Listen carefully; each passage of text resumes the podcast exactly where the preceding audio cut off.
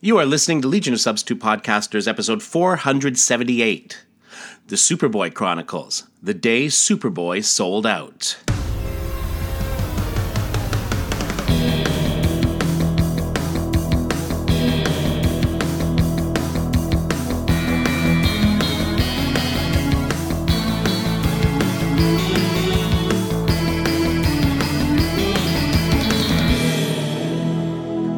Welcome to episode 478 of Legion Substitute Podcasters. I am Paul French, and today I am solo lad, uh, kind of doing a thing tonight, which would normally be recording time, and so um, we're not able to do our regular recording.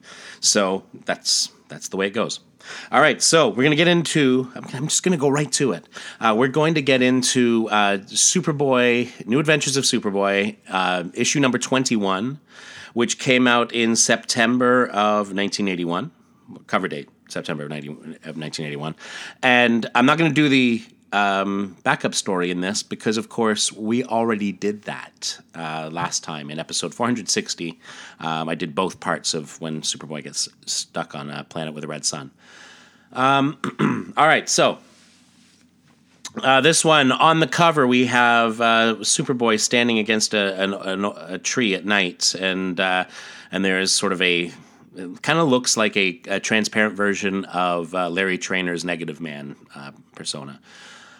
And uh, Superboy standing there, say, you know, in a defensive pose, saying, "A phantom creature whose touch turns living things to stone, but I'll stop it, or end up as a Superboy statue." All right, so we open on the splash page. Rocketed to Earth from the exploding planet Krypton, baby Kal-El was adopted by a kindly couple named Jonathan and Martha Kent.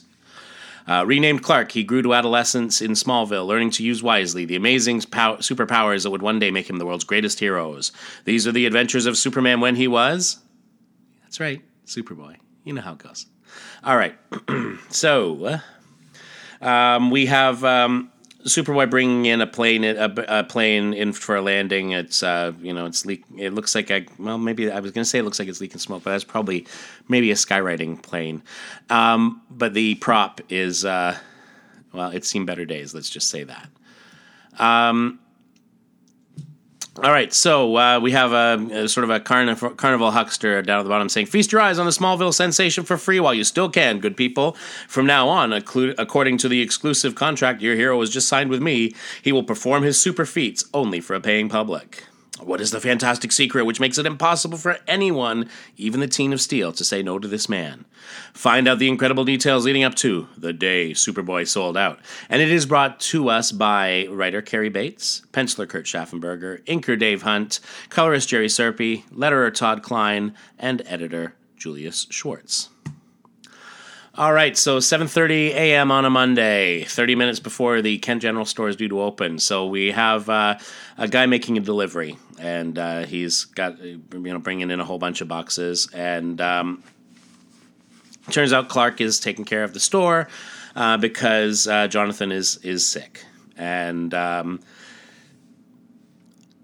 so basically, um, you know, Clark is taking care of the store, um, uh, and Clark says that Pa wanted, wanted Ma to come down to the store today, but she refused to leave him alone, not with a 102 degree fever. And the guy says, Yeah, that sounds like Martha, but sure leaves you with a heck of a day's work. I'd give you a hand shelving all this stuff, but I'm late for my next stop. And he says, Thanks, Sam, but I'll manage somehow. So um, uh, Sam gets back into his Acme Suppliers uh, truck, and he says, and he's thinking to himself, I sort of feel guilty sticking the Kent kid with them all them supplies to stock. Wouldn't be so bad if he wasn't so frail and delicate. And of course, we go back into the room, and uh, Clark is putting them all the way at super speed. Um, he said, "It says if a good-natured Sam chanced to peek into the Kent General Store, he'd be in for a shock." And Clark's thinking, since we're not due to open for another few minutes yet, and since I made sure the door was locked when Sam left, there's nothing to prevent me from giving myself a super speed assist and so he shelves everything and um, basically deals with the store for the day. Uh, people coming in, spilling the candy jar, knocking over displays, and uh, and helping people out with uh, getting stuff into uh, their cars. And finally, um, it is. Uh, uh, apparently 11 minutes to 6 and getting ready to close the store and he says and he thinks to himself Well, uh, only few, 11 minutes till I close up, and it won't be a minute too soon either. A full day here without help makes a worldwide Superboy patrol seem like. And the, the, the uh, carnival huckster from the um, splash page uh, makes his way into the store. And um, and he says, Yeah, excuse me, young man, but I find myself in dire need of an antacid. I don't know what your local dinner puts in its beans and franks, but I'm going to see that the Board of Health finds out. Well, well. Uh, and he says, Ah, you must be from out of town, mister. If you didn't know enough to stay away from old Mickey's beans and franks, just passing through? And he says, It depends. Actually, I came here looking for your town celebrity, Superboy.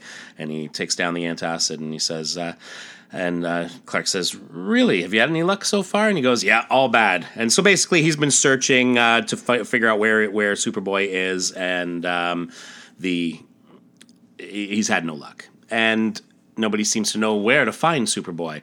And he says, Well, I mean, I'm, it's not like I'm here to serve him with a subpoena or something. What I've got is a fantastic business proposition for him. Young man, you're looking at Huey B. McKay, salesman supreme. And uh, he says, I can sell anything to anybody as long as there's a big enough commission in it for me. What I propose to offer Superboy is the golden opportunity to make thousands, even millions of dollars for charity. And as for myself, all I would ask for is a 10% fee.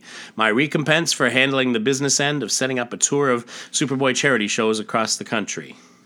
He says, What do you think? Will he go for my pitch? As he lights a cigar. And uh, Clark says, I'd have to say no. It's common knowledge around here that Superboy never involves himself in commercial deals of any kind. Uh, he says, We'll see about that. You may be underestimating my talents. So uh, he says, you know, come on outside, and he shows him a poster that, and uh, he's been seeing, you know, he says, I've been seeing these posters all over town.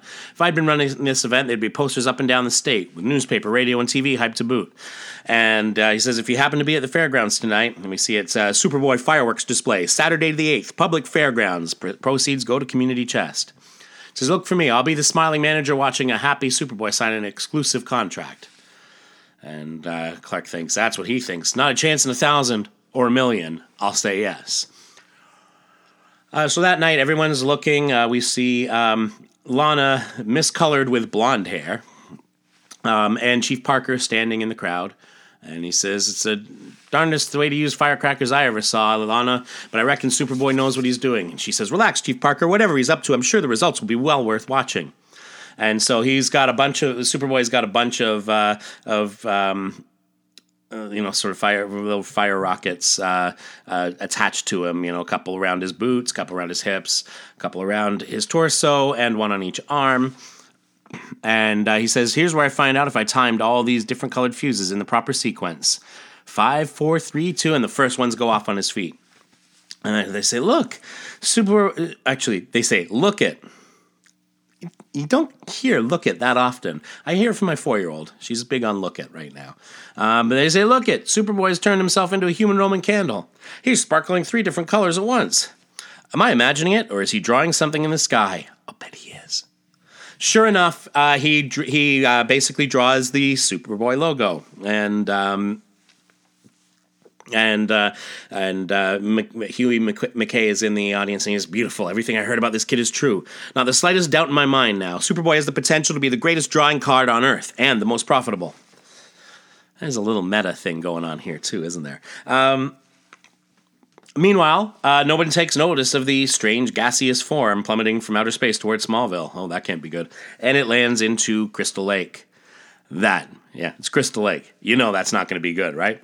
Uh, he says, incredibly, not making the slightest splash or sound. Meanwhile, at the fairgrounds, um, uh, Superboy lands and Lana, now with her hair red again, uh, says, You were nothing less than fantastic, Superboy, as usual. And McKay says, I couldn't agree with the young lady more. Without a doubt, that was the most dazzling display of showmanship I've ever seen. Permit me to introduce myself, Superboy. I am Huey B. McKay, and if I got a proposition for you, could we speak for a few moments in private? And he says, sure, but not until I sign autographs for these people. And so he signs uh, all these autographs at super speed. And um, and they meet atop a grassy knoll. Oh, again, this can't be good. Um, and uh, he says, and with my unequaled savvy for salesmanship and promotion, I guarantee we, you, would make a million dollars for the charity inside for charity inside the first year. Now that you've heard all the details, you can't resist signing your name on the dotted line, right? Right, Mr. McKay. Let's shake on it, huh? Where I come from, it's customary to shake hands after a contract is signed. He says, I suggest you take a look at the dotted line. And he's actually signed it. It says Superboy. Um, and uh, and you know there there's his there's his signature, Superboy. Um, he says uh, you already signed it, but how? He says it's super speed, far too rapid for your senses to register. That's how. Now, if you'll excuse me, I still have a, an evening patrol ahead of me. I'll be keeping a copy of the contract for myself, of course. And he tucks it into his belt, and Huey says, "By all means, I can tell already it's going to be a pleasure doing business with you, partner." And so back at 321 Maple Street, Jonathan is reading the uh, uh, the contract, and well, he's not pleased, as as you might imagine. Uh, of course, he's still got that fever of 102, uh, and and Martha says, "You've got no business getting steamed about anything." He says, "Great Jehoshaphat, Martha, did you or did you not read this preposterous piece of paper?" Our super son has signed an exclusive, all inclusive contract requiring him to perform one charity benefit a week, every week, for the next five years, just so a fast talking hotshot agent can take 10% off the top of the proceeds. Jonathan, please. I'm sure Clark must have had a good reason for entering into such an unlikely agreement with a man he just met. And uh, she says, Go on, Clark, tell him. It's part of a plan, isn't it? He goes, I hate to tell you this, Ma. I really don't know why I signed that contract. Last thing I remember was being polite and letting Mr. McKay finish his sales talk. Next thing I knew, I had swallowed his pitch and signed the contract. It wasn't until 10 minutes later that I regained my senses. Uh oh. Says, but by then it was too late. My signature makes this a legally binding contract. I have no choice but to fulfill my obligation to this McKay. And um, and yeah, Jonathan, not pleased. He says, uh, Over the next five years, McKay will become a rich man, taking money which would rightfully go to charity. This unsavory deal violates everything a Superboy is supposed to stand for. And Clark says, I know, Pa, I know. And so, yeah, no one's happy about this. No one's happy about this except for McKay. Um, and we get a, a, brief interlude, a Wonder Woman um, Twinkies ad where uh, versus the Robot Master, and a guy, presumably the Robot Master, wearing um, well something that would probably embarrass Herb Tarlek, uh, is saying, "Haha! With these four robot duplicates of myself, no one will find the real me." We walk and talk alike. We're identical in every way. I'll commit the crimes of the century. Wonder Woman comes in and says, Not so fast, Robot Master. I'll put you where you belong, behind bars. Wonder Woman, you can only catch one of us, and I'll bet it's the wrong one. And she says, Oh, try catching these. And she throws a bunch of Hostess Twinkies that she has in a bag, because, you know, like you do. And one of them, Hostess Twinkie cakes. And she said, That's right. I must tell the truth. Of course, he's in the, in the lasso now. Delicious spon- golden sponge cake and the cream filling. Yum. And she says, You gave yourself away, Robot Master. Your robots don't have to eat. And he says, Too bad for them. That means more Twinkie cakes for me and they the robot said one of the robots says perhaps we can be reprogrammed to enjoy hostess twinkies cakes too hmm. and um, yes you get a big delight in every bite of hostess twinkies cakes all right so we uh, we return to our story and uh, so there's someone fishing in uh, crystal lake um, and they catch a fish but it's it's turned to stone. And uh, the the you know this this phantom like the one that we saw on the cover uh, basically touches it and it and he says it feels as heavy as lead. Not lead but stone. You're right. It's a hunk of solid stone. So later that morning it's interesting because it seems seems then to uh, to gain additional mass or yeah. Um, so uh, Huey has gone into uh, into Kent's store to um, uh, basically you know show that hey, I got the deal. And he says, "Never let it be said Huey B. McKay is the type to say I told you so. But since I happened to be passing by." I know you couldn't resist stopping in to buy some breath mints and showing me Superboy's signed contract. I never would have believed it. He says, Why not? Didn't I tell you I was the world's greatest salesman? When word gets around who my new client is, I'll be numero uno in the agenting business. The agenting business. Gotta love that. And Clark's like, Yeah, what can I say, Mr. McKay? And he says, A simple congratulations will do. My train doesn't leave till four o'clock. I'll stop in and say so long on my way to the station. And um, he thinks to, my, to himself, he says, Lucky I had a hunch McKay would be coming in to rub in his good fortune. Otherwise, it would have been a lot tougher to secretly record his voice on tape. Now I can check out the theory I've come up with to explain the secret of McKay's uncanny salesmanship. He says, It'll mean closing the store early, but I'm sure Mom and Pa won't mind, especially if what I suspect turns out to be true. So we go back to uh, Crystal Lake along the edge of the lake, and there's a couple of Boy Scouts uh, walking along uh, for a hike. and they decide here's a good spot to have some lunch. And um, so they uh, start unpacking their lunch, and one of them is named Jason. Crystal Lake. Hmm. Wasn't wasn't it Crystal Lake in Friday the Thirteenth? I can't remember. Anyway, um, but they see this uh, this beast or this phantom thing, and I guess it's not invisible. Um, because they're definitely seeing it and they, they're saying a monster in Crystal Lake. If the rest of it below water is anything like what we're seeing above, there's only one thing to do run and don't look back. And they, they run. Boy, do they run.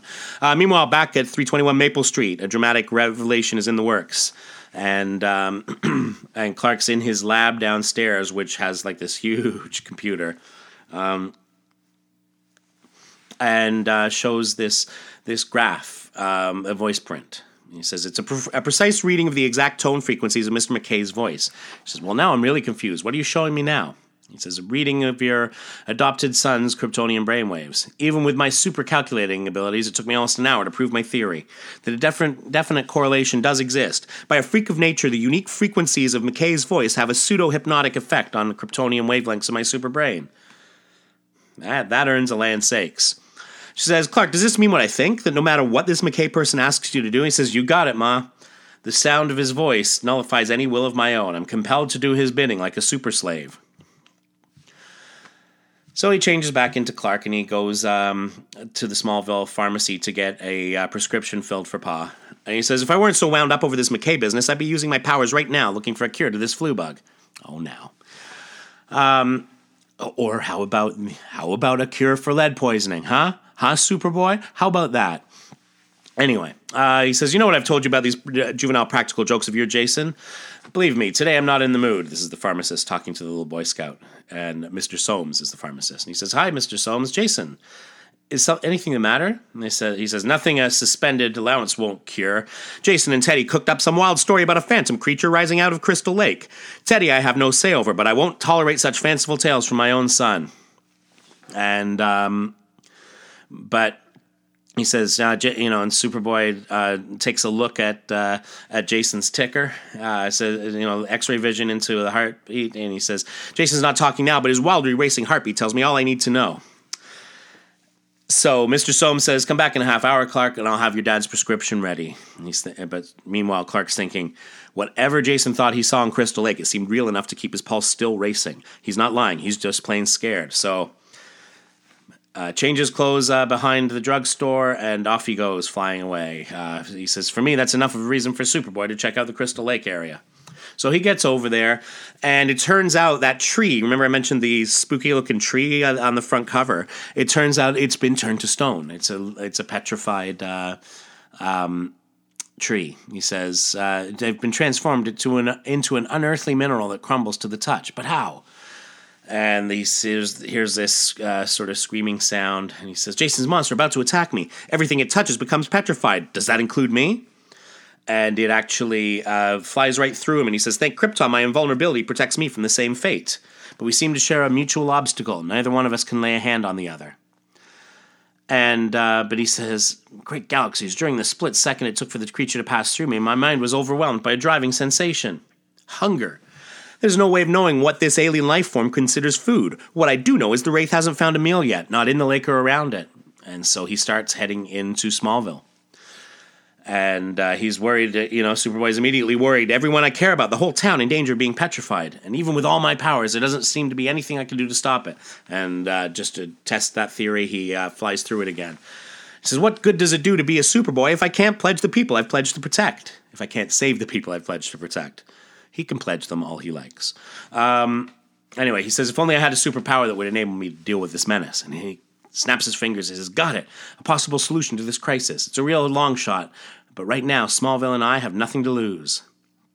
So he flies uh, into uh, into uh, Huey B. McKay's uh, hotel room, and uh, McKay says, Well, hello there, partner. You've come to see me off at the train station, eh? Real thoughtful. And he says, Let me do the talking for a change, Mr. McKay. I need your help. No time to explain why at the moment. Please do as I say. I want you to use your voice, uh, your knack for super salesmanship, to sell me on something.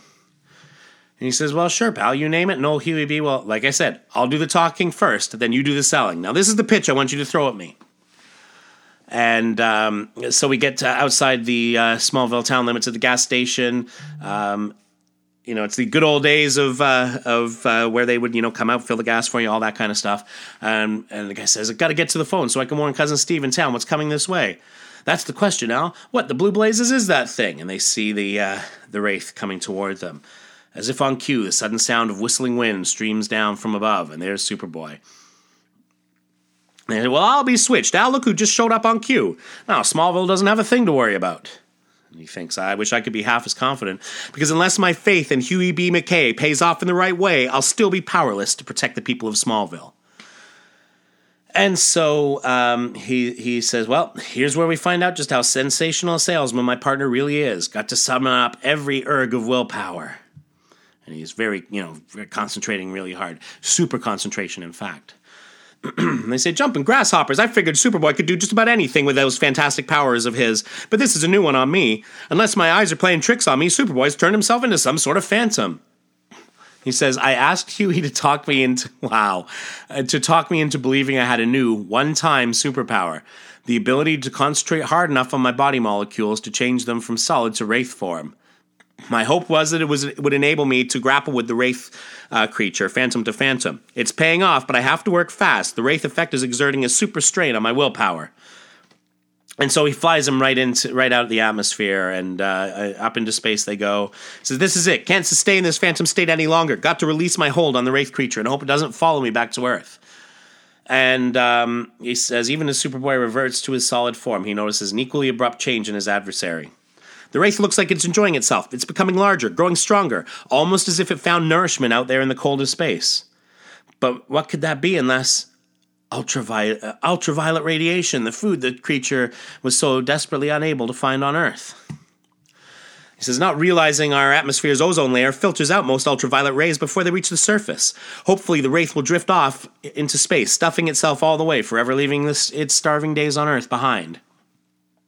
Now that Smallville's crisis is resolved, I can uh, concentrate on my own problem again Huey B. McKay. I'll try to reason with him, persuade him to tear up our contract. He should be at the train station by now.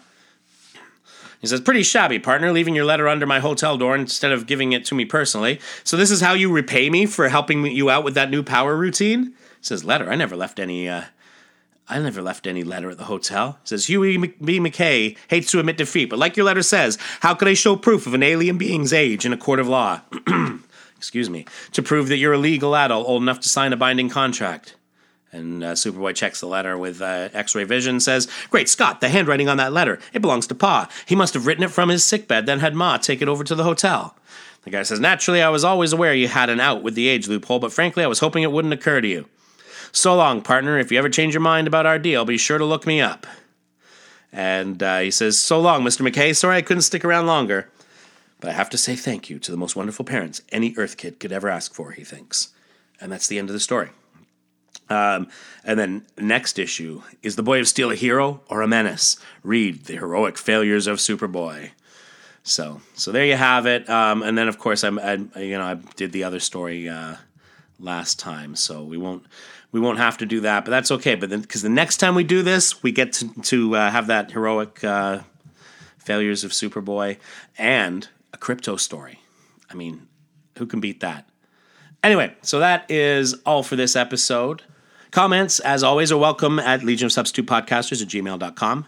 You can join in the conversation on our Facebook page, which can be found at facebook.legionofsubstitutepodcasters.com. We are on the Twitter. We are LOSP Podcast. In addition to all these things, you can head over to our website, legionofsubstitutepodcasters.com, where you can leave a comment on this or any episode. And with that, we make our way back into the time bubble, and we will see you all next week.